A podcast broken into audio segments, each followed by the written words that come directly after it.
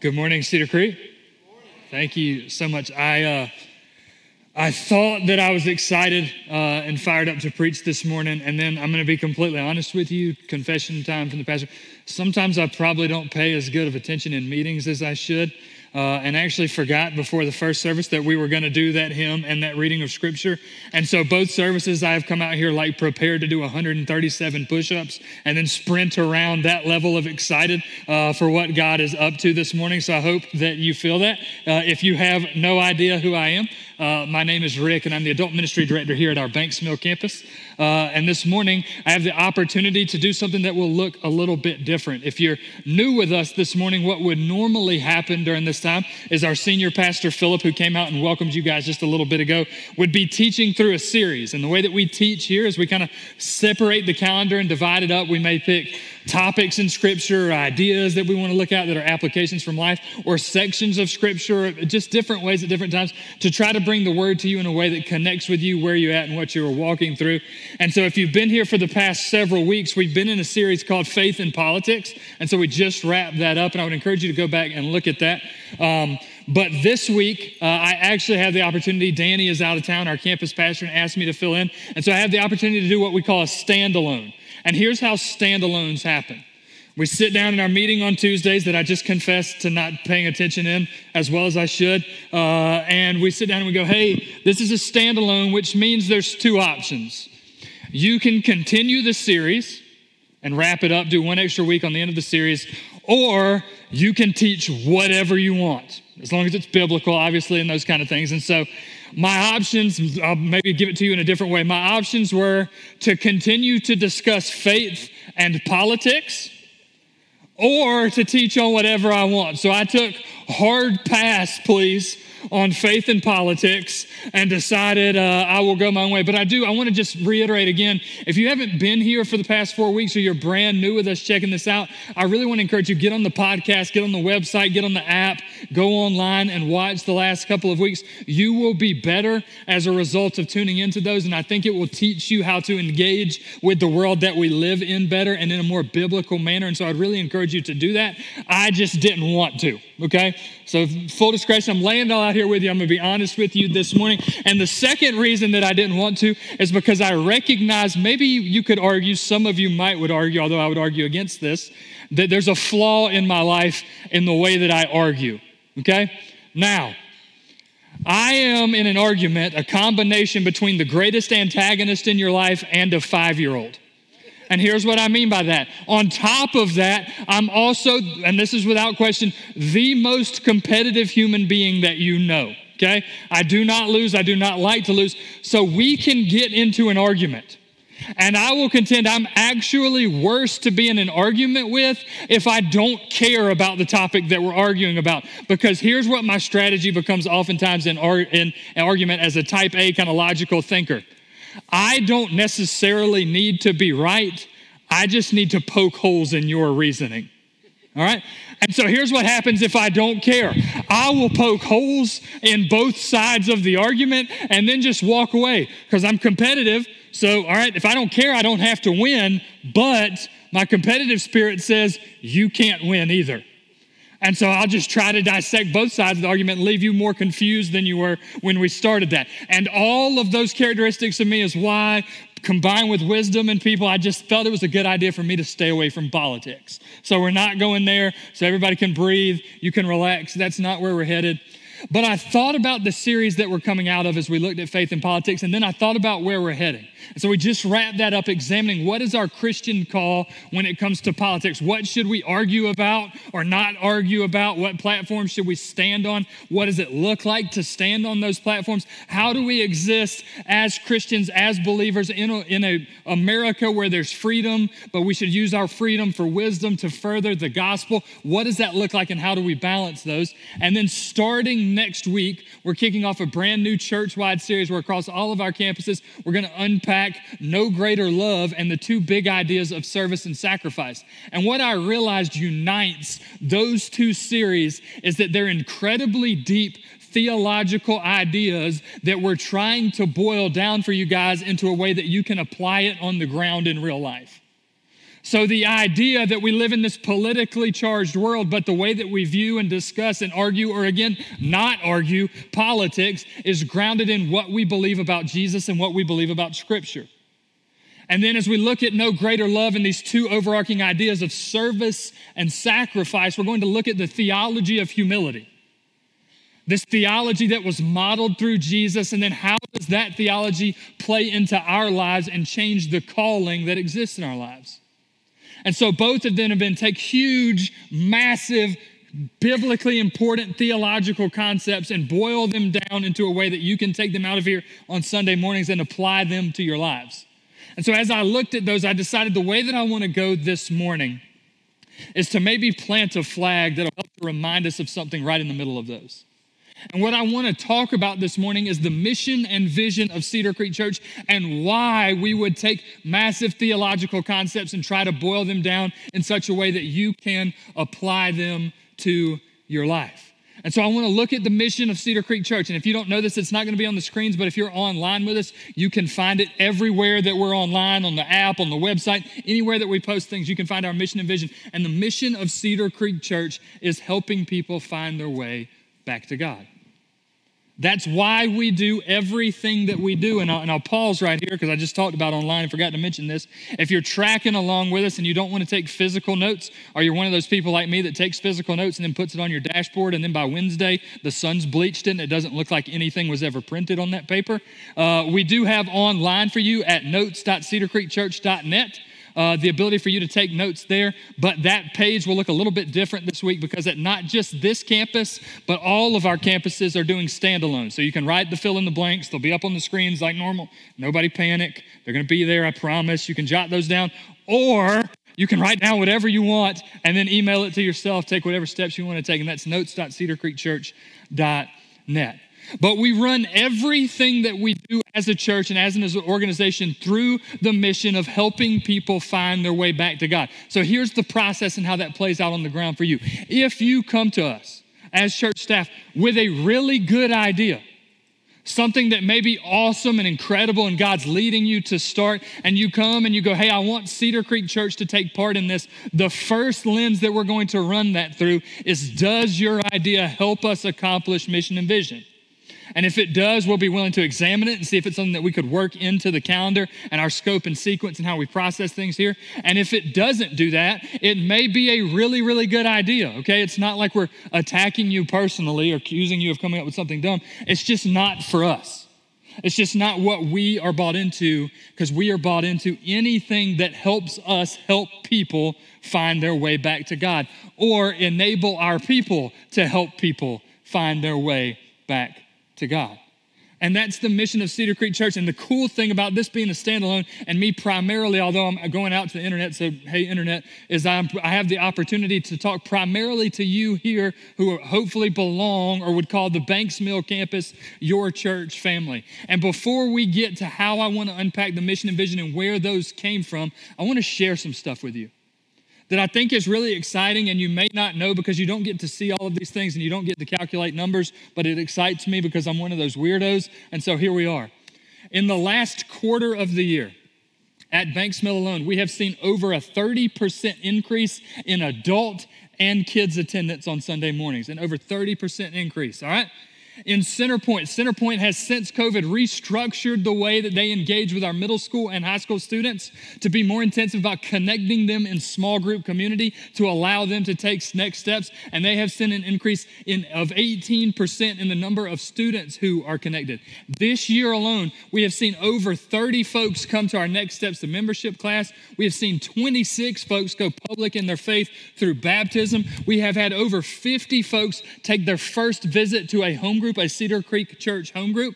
We have formed brand new home groups. In fact, we've had four home groups form in the last two months. We have multiplied existing groups. And then in the past month, we have actually begun, as the Banks Mill campus, to be the first Cedar Creek Church campus to translate our home group guides into Spanish to allow us to connect with people who don't speak English as their primary language, but belong to Cedar Creek Banks Mill home groups. So that's what God's been up to in the past quarter of the year. Yeah. And we can celebrate that. And again, I, please don't misunderstand me. I'm not asking for applause for us or for Cedar Creek Church. But again, this is the mission. This is what we are after. This is why we are doing what we are doing. And so this morning, if you open your Bible to Matthew chapter 22, we're going to unpack two passages of scripture that we really ground our mission and vision in. In Matthew 22, starting in verse 34, it says this But when the Pharisees heard that he had silenced the Sadducees, he talking about Jesus, they gathered together. And one of them, a lawyer, asked him a question to test him Teacher, which is the greatest commandment in the law? And he said to him, You shall love the Lord your God with all your heart and with all your soul and with all your mind. This is the great and first commandment. And a second is like it You shall love your neighbor as yourself. On these two commandments depend all the law and prophets. I love this passage of scripture and we could spend weeks unpacking it and i understand there's a lot going on here if you don't understand or you don't have the entire biblical concept. Basically the religious leaders of the jewish church are trying they're involved in an argument where they're really trying to elevate themselves above the people that they lead using the law and using their ability to keep the law to try to get the other people to see hey this is why we're better than you and you should be like us. And they're debating which law is most important and so jesus has kind of shut them down a couple of times and they're like I love the fact they, they pick a lawyer, like, hey, get the smart guy and let him get Jesus. And so they, he asked this question Hey, Jesus, what's the most important rule? And we could spend weeks on the motivation and why this question's and why it's asked and what's going on here and the background in Jesus' life, and I want to do that. But here, here's what I really want to look at. If we can pull this out, maybe of all of that sort of context and still be faithful to Scripture, I want us to see how unbelievably relatable this question is that this lawyer comes up with. If you don't know or never heard any of my story, before I was in the role that I'm in right now, I did 10 years in student ministry, which means I worked with middle school and high school students. And the number one question in some form or facet that I got asked, not just in student ministry, but even now that I get to work with adults, is something resembling how do I know I'm a Christian? Or what does it mean to follow Jesus? Or how can I know I am saved? How can I figure out if I have this all together? And so I love this question and I love this answer that Jesus gives because it's what makes me tick. As excited as I am about those statistics, if you want to know what really gets me excited, it's revisiting those statistics three years from now and figuring out where those people are. How many of those 50 that connected in a home group, or how much of that 30% increase in attendance on Sunday morning are taking a next step in serving on Sunday morning and getting connected in a home group and taking a next step in obedience to maybe become a leader of a home group or to get involved in our Centerpoint student ministry or to get involved in our Kids Creek? And that's what makes me tick. And so I love this powerful passage because they come and they try to trap Jesus, and Jesus goes, No, no, no, no, no. Here's the simplicity of it. Just love me and love people.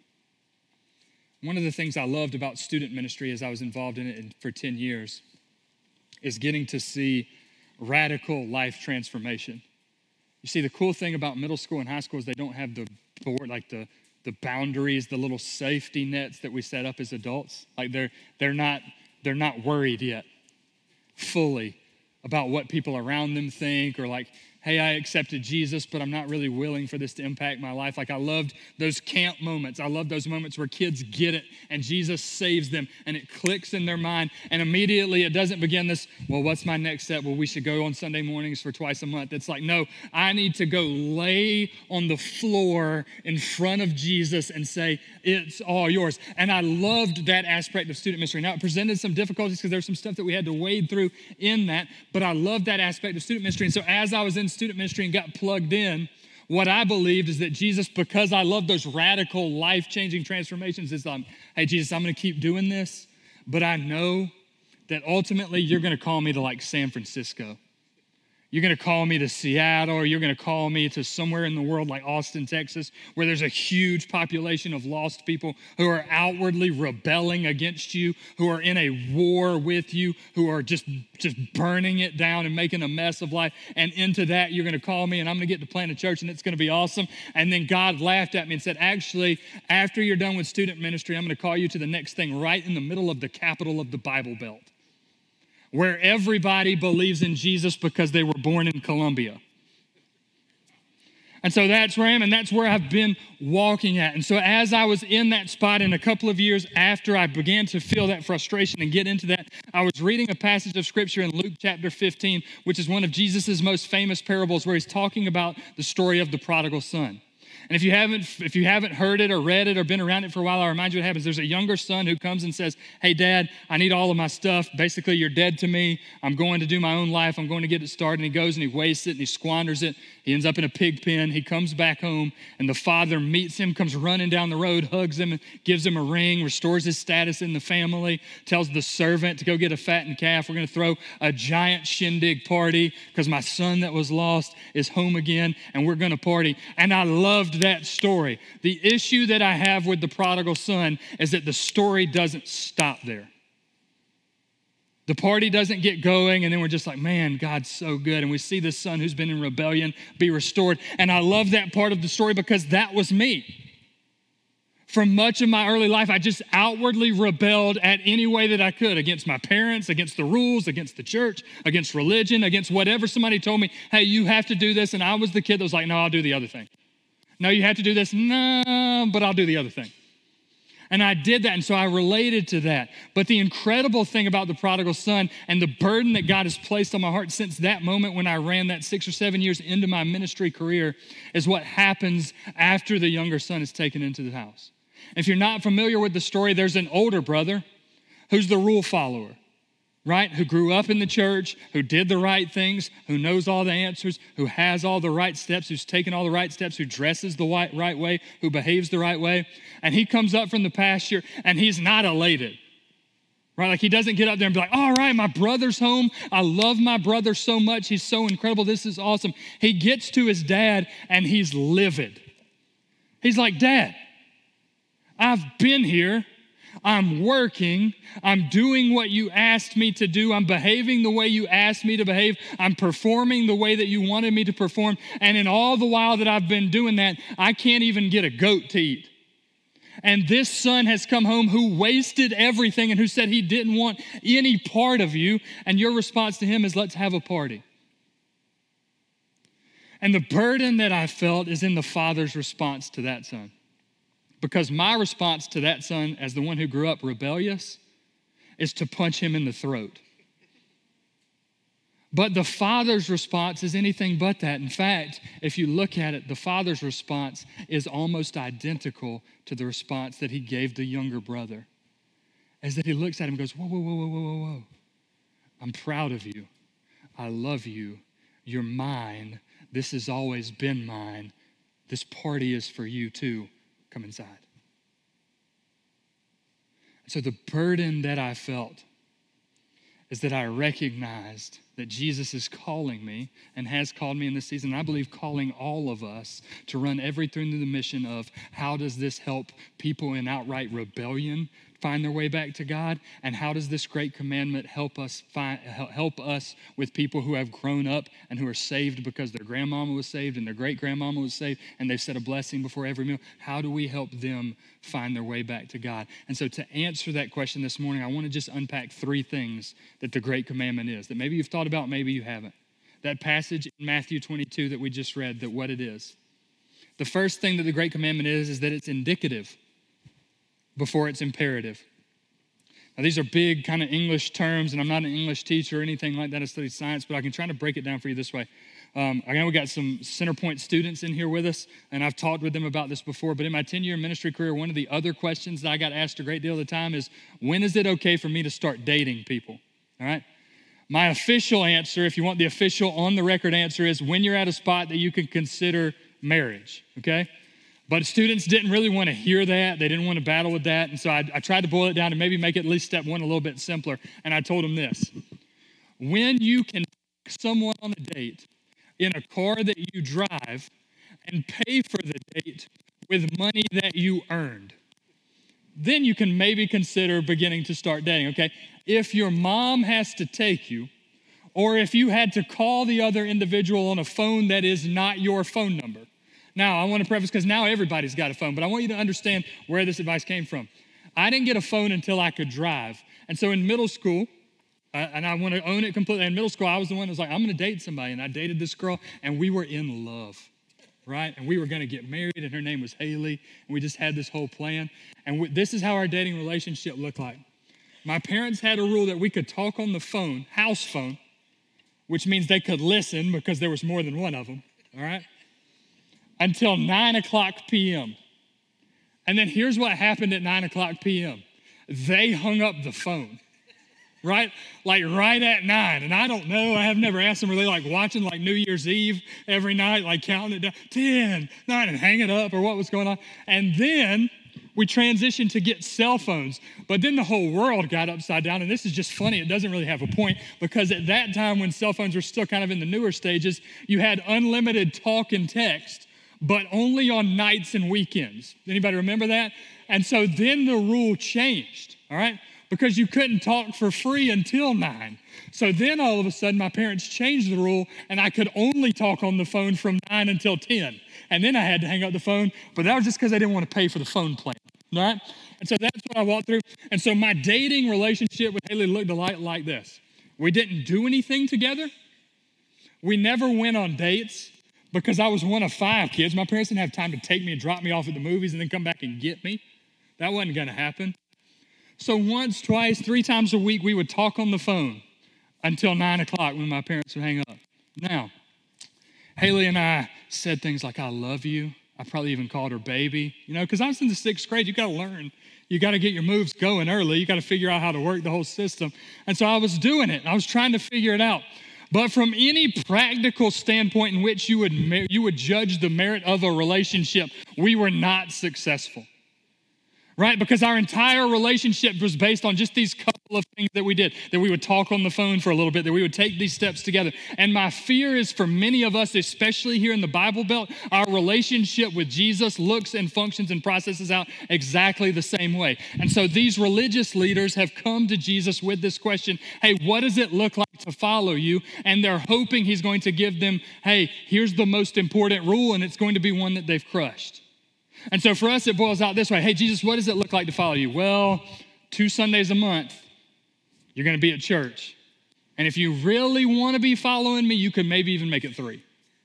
And then, like once you graduate, like that's that's elementary of following me. You want to get to middle school, maybe you could plug into one of those home group things and you could do that. And if you want to get to college and get a master's degree, you could serve in the church, or you could actually share your faith with other people who don't know me. And so we're like, hey, that's for like graduate students in this following Jesus thing. And so we begin to try to boil it down the same way these Pharisees are. And is Jesus what it looks like to follow Jesus is in what I do. And so they ask him this question which of the law and prophets? And what you need to understand is they're talking about the Old Testament, specifically, probably trying to get Jesus to pick one of the Ten Commandments. Right? And so for many of us, we would go and approach Jesus and we would go, Hey, Jesus, what's it look like to follow you? How do I know I'm successful in being a Christian? How do I know that I am a Christ follower? And what they're probably hoping is that He's going to pick, in the same way that we would hope something very similar, He's going to pick the Ten Commandments that they're the best at following okay, yeah, like I know I lied, and I know I wanted that thing Larry had. I coveted some of his stuff, but I didn't ever kill anybody. And so I'm good. So if you just say that not killing anyone, that's the most important one, then I'm good to go. But Jesus answers radically, and I love the last statement as he says that on this answer, on the idea of love God, love people, hinges all of the law and prophets. So all of the Ten Commandments are not grounded in the Ten Commandments, but in who Jesus is. And the beauty of this plays out in tons of ways of scripture. I wish you could study the Old Testament to see this because here's what happens if you read to the end of the story of the Ten Commandments. Moses comes down from Mount Sinai. He's got the Ten Commandments. He's going to break them. If you don't know why they're broken, it's because when he gets down from the mountain, he hasn't even been gone that long, he gets down there and all of Israel is worshiping false gods. Moses breaks the Ten Commandments, and then do you know what happens? This is the, they didn't teach you this part in Sunday school. 3,000 Israeli men are executed in a response to worshiping false gods. But then here's the beauty of what Jesus is calling us to. You go to the New Testament, Jesus lives a perfect life, gives an atoning death, dies in our place, rises again, that gives us the Great Commission that we'll get to here in just a minute and ascends back to heaven. The disciples are waiting. Pentecost happens. Jesus sends the Holy Spirit. And instead of 3,000 people dying, Peter stands up and preaches a message, and 3,000 people are saved. You see, the purpose of the Old Testament law and what Jesus is reminding us of here is that our hope isn't in our ability, our hope isn't in our performance, our hope isn't in our effort. Our hope is in Christ alone and in faith in Him that saves. That's all that we have. So, the great commandment to love God and love people is the litmus test by which we judge how we're doing following Jesus. And the beautiful thing about this is the second point is that as this is an indicative, that this is the judge by which we stand up and go, hey, how am I doing? How am I walking with you? How can I take next step in following you? The next piece that I want us to understand about the Great Commandment is that it's a journey, it's never a journey we complete. That the answer to this question is, I'm never done. And that's unbelievably good news because it paints the picture for us of a Jesus who says, even when you blow it, your response is, you can come back, that you can be the prodigal son and you can come home. Or for those of us who grew up in the Bible Belt, that you can live your entire life as the older brother out in the barn, miserably trying to follow Jesus with no idea what it means, really just reforming your behavior. And Jesus' response to that is at any moment, you can come in and I'll tell you the party's for you too and you can come inside.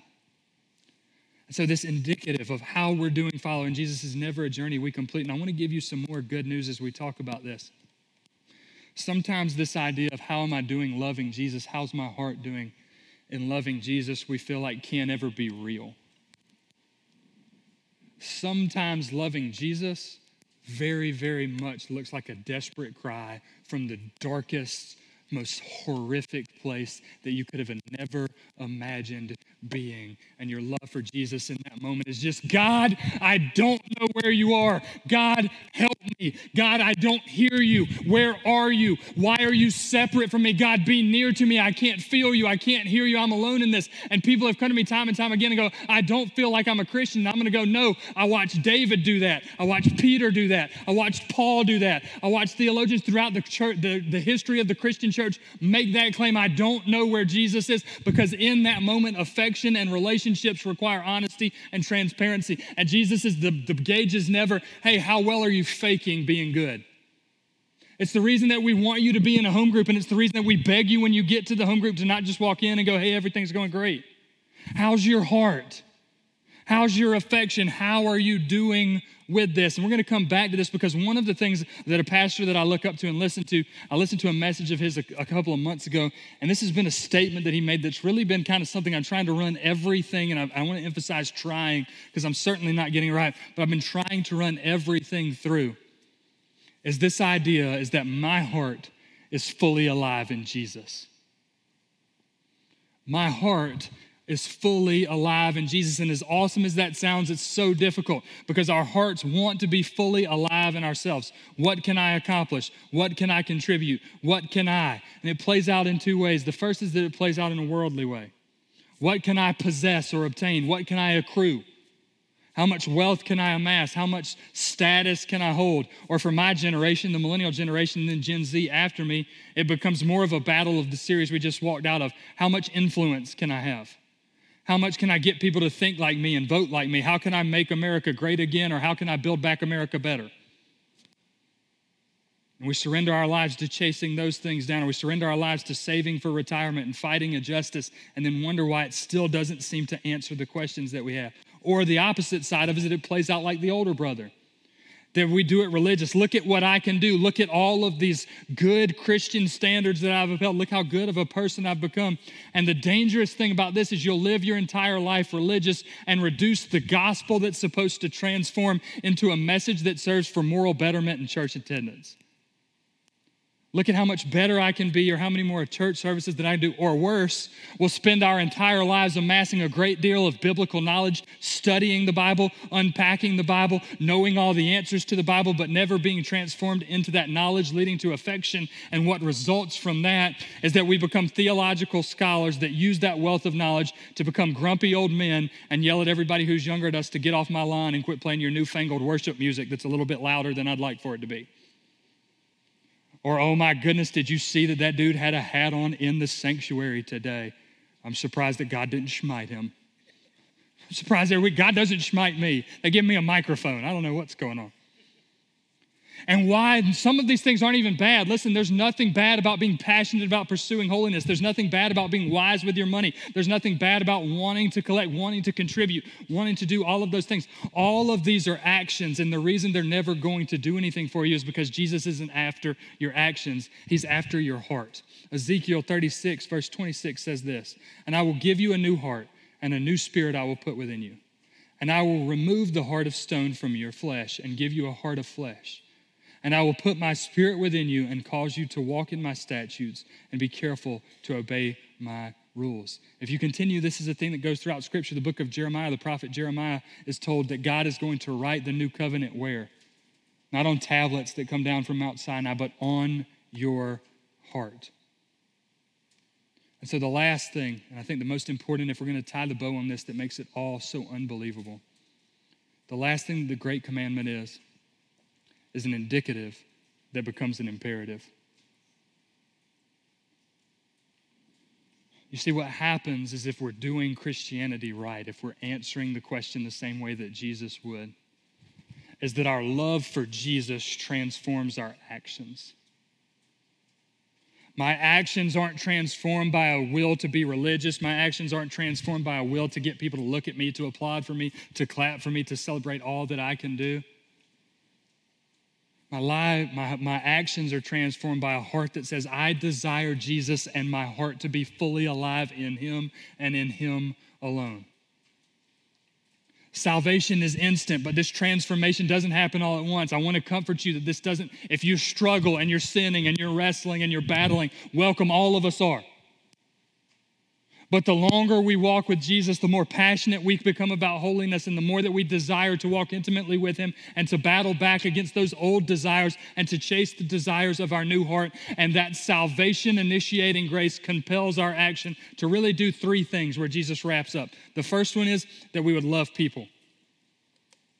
But I want to be careful here because we have a tendency to take passages like the Great Commandment and turn them into bumper stickers. Love God, love people, without ever fully understanding what that means. Jesus' command here is not that we would love is not that we would transform, not that we would belittle, or not that we would battle to change the behavior of people. Jesus' command is that we would love people. And again, the water gets muddy because the world is going to tell us that loving people accepts. The gospel of the world is tolerance. You let them be whatever it is, let them live their own truth.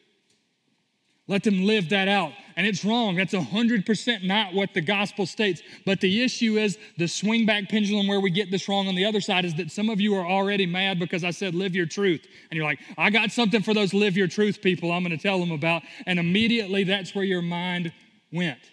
And this plays out in this way. And I listen to this happen and it breaks my heart so much because people go, I'm going to tell you where the breakdown in America is. It's because we took God out of school.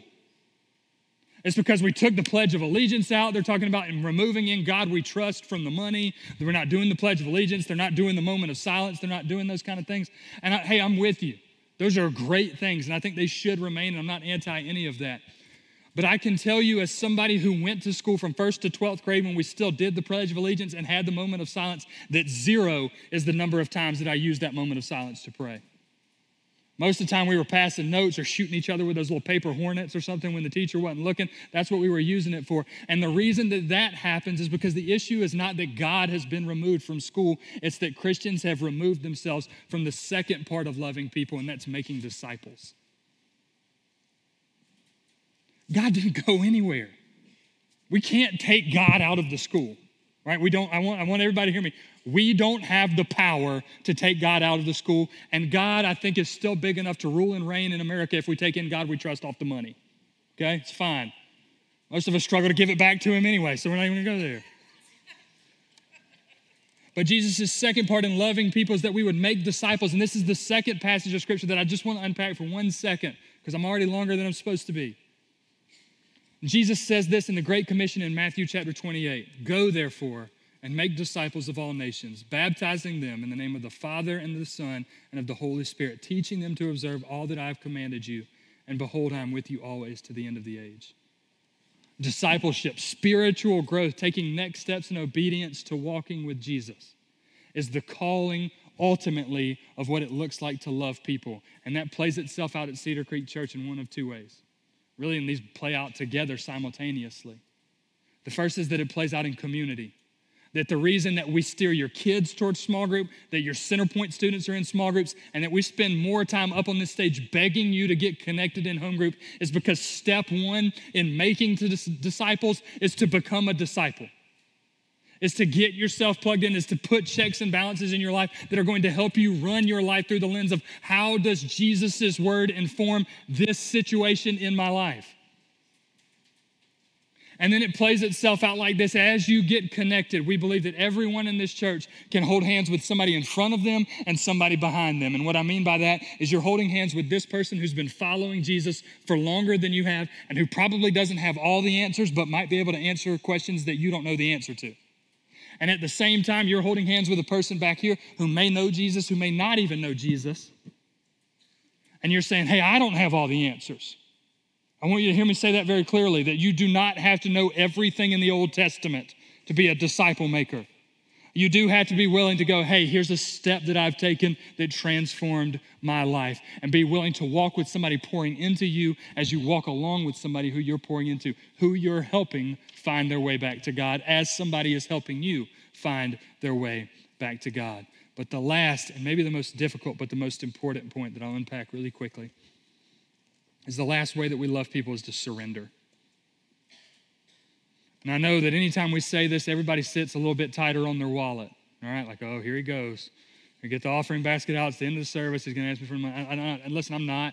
We don't even, the offering baskets are in the back. You can give on the way out there, but we're not like watching you. We don't have cameras taking pictures or anything like that. But I will tell you that interestingly enough, the first thing that you maybe got hesitant about when I said the word surrender probably is a pretty good indicator of what's going on in your heart. And maybe the thing that you need to wrestle with.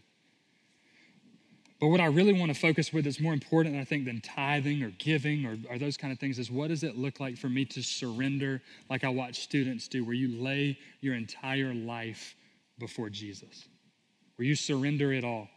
I'm stuck, uh, and then returning back to that idea, of my heart fully alive in Jesus, I'm stuck, and, and maybe some of you can relate to this. Maybe you're out of this phase, maybe you're in this phase. My wife and I have had this discussion. Um, kind of stuck in that phase of parenting. We have a five month old and a four year old uh, where everything feels very routine. And like 6 p.m. to 8 p.m. is like a mad dash where a thousand things happen and nothing happens all at the same time.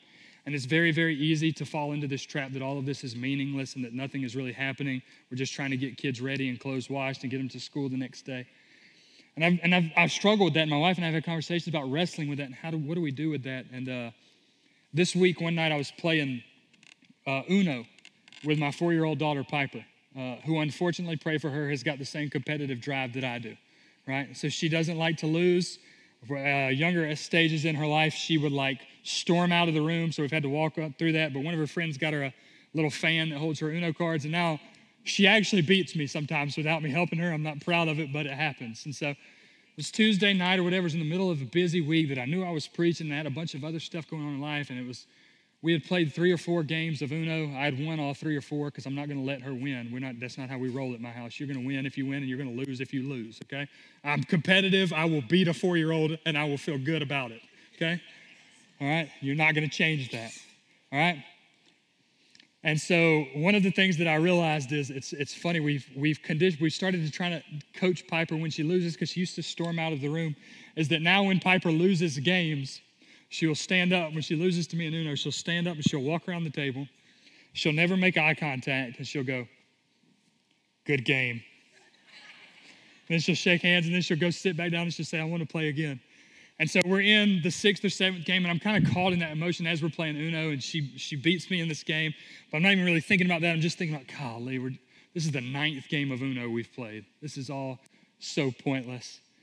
And I realized that every time she had lost in those five, six, however many games we had played, she'd come over there and shook my hand and said, Good game. And then she finally wins and she stands up and she walks over there and she makes eye contact with me at this point because she's trying to rub it in a little bit. Pray for me, we're still working. She's not perfect. All right. And she sticks her hand out and she says, Good game, Dad. And she's smiling. And it was in that moment that I believe the Holy Spirit pressed into my heart that idea that I had heard months ago from a pastor that I look up to that said, My heart fully alive in Jesus. And what I was convicted of and overjoyed by in that moment is that I realized I wasn't playing, beating, or losing to my daughter in Uno.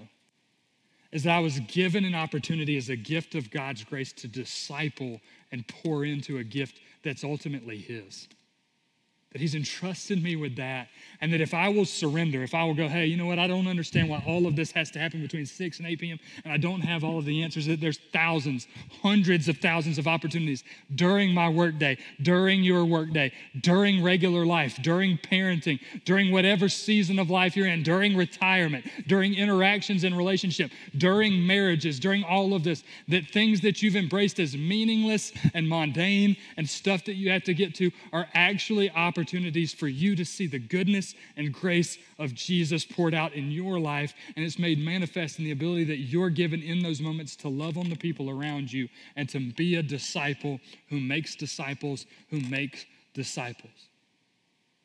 Because my prayer, and I try to pray this, is that ultimately Piper will be successful in life. I want that absolutely. But ultimately, my prayer is that she will at some point surrender her life to walking with Jesus, and that surrendering her life to walk her with Jesus will set her up for a purposeful life where for the forever as long as God has her here until he comes back, she will see her mission in life is not to go study whatever she studies or become whatever she becomes in a career, but that she will go study whatever she studies and becomes whatever she does because God's given her passions that place her in places that she can be a disciple who makes disciples, who makes disciples, and that she can transform the world. And then her work, her school, her life becomes joy giving and purposeful. It's not 19 games of Uno at the kitchen table on a Tuesday night.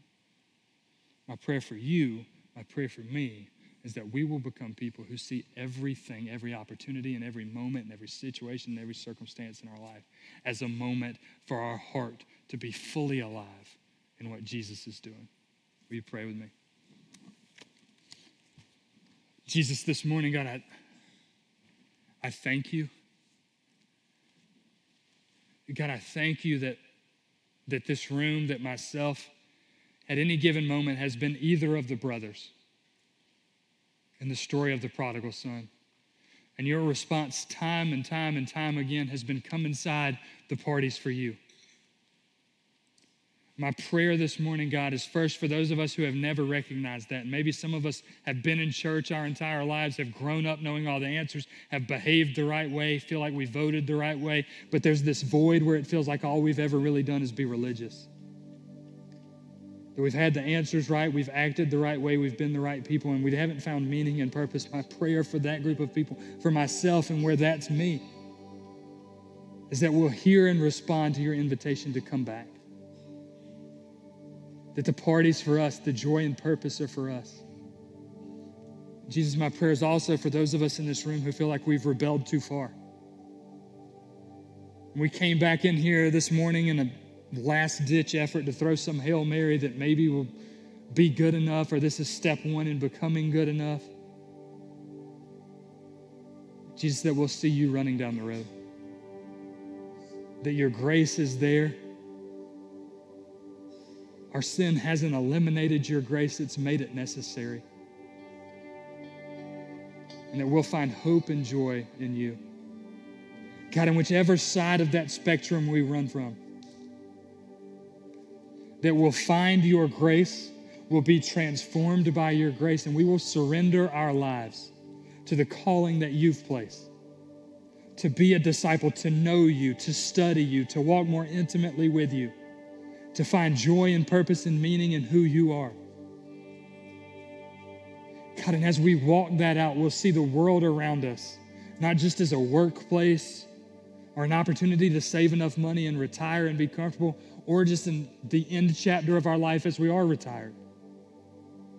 But that whatever stage you've placed us in, is to fulfill the purpose that you have for our lives. God, and I pray that as we surrender to that purpose, we will experience joy. And I know that we will because every promise you have made comes true. And that you've offered life and life abundantly for those of us who would find our life, who would be fully alive in who you are. We love you, Jesus. It's in your name we pray. Amen.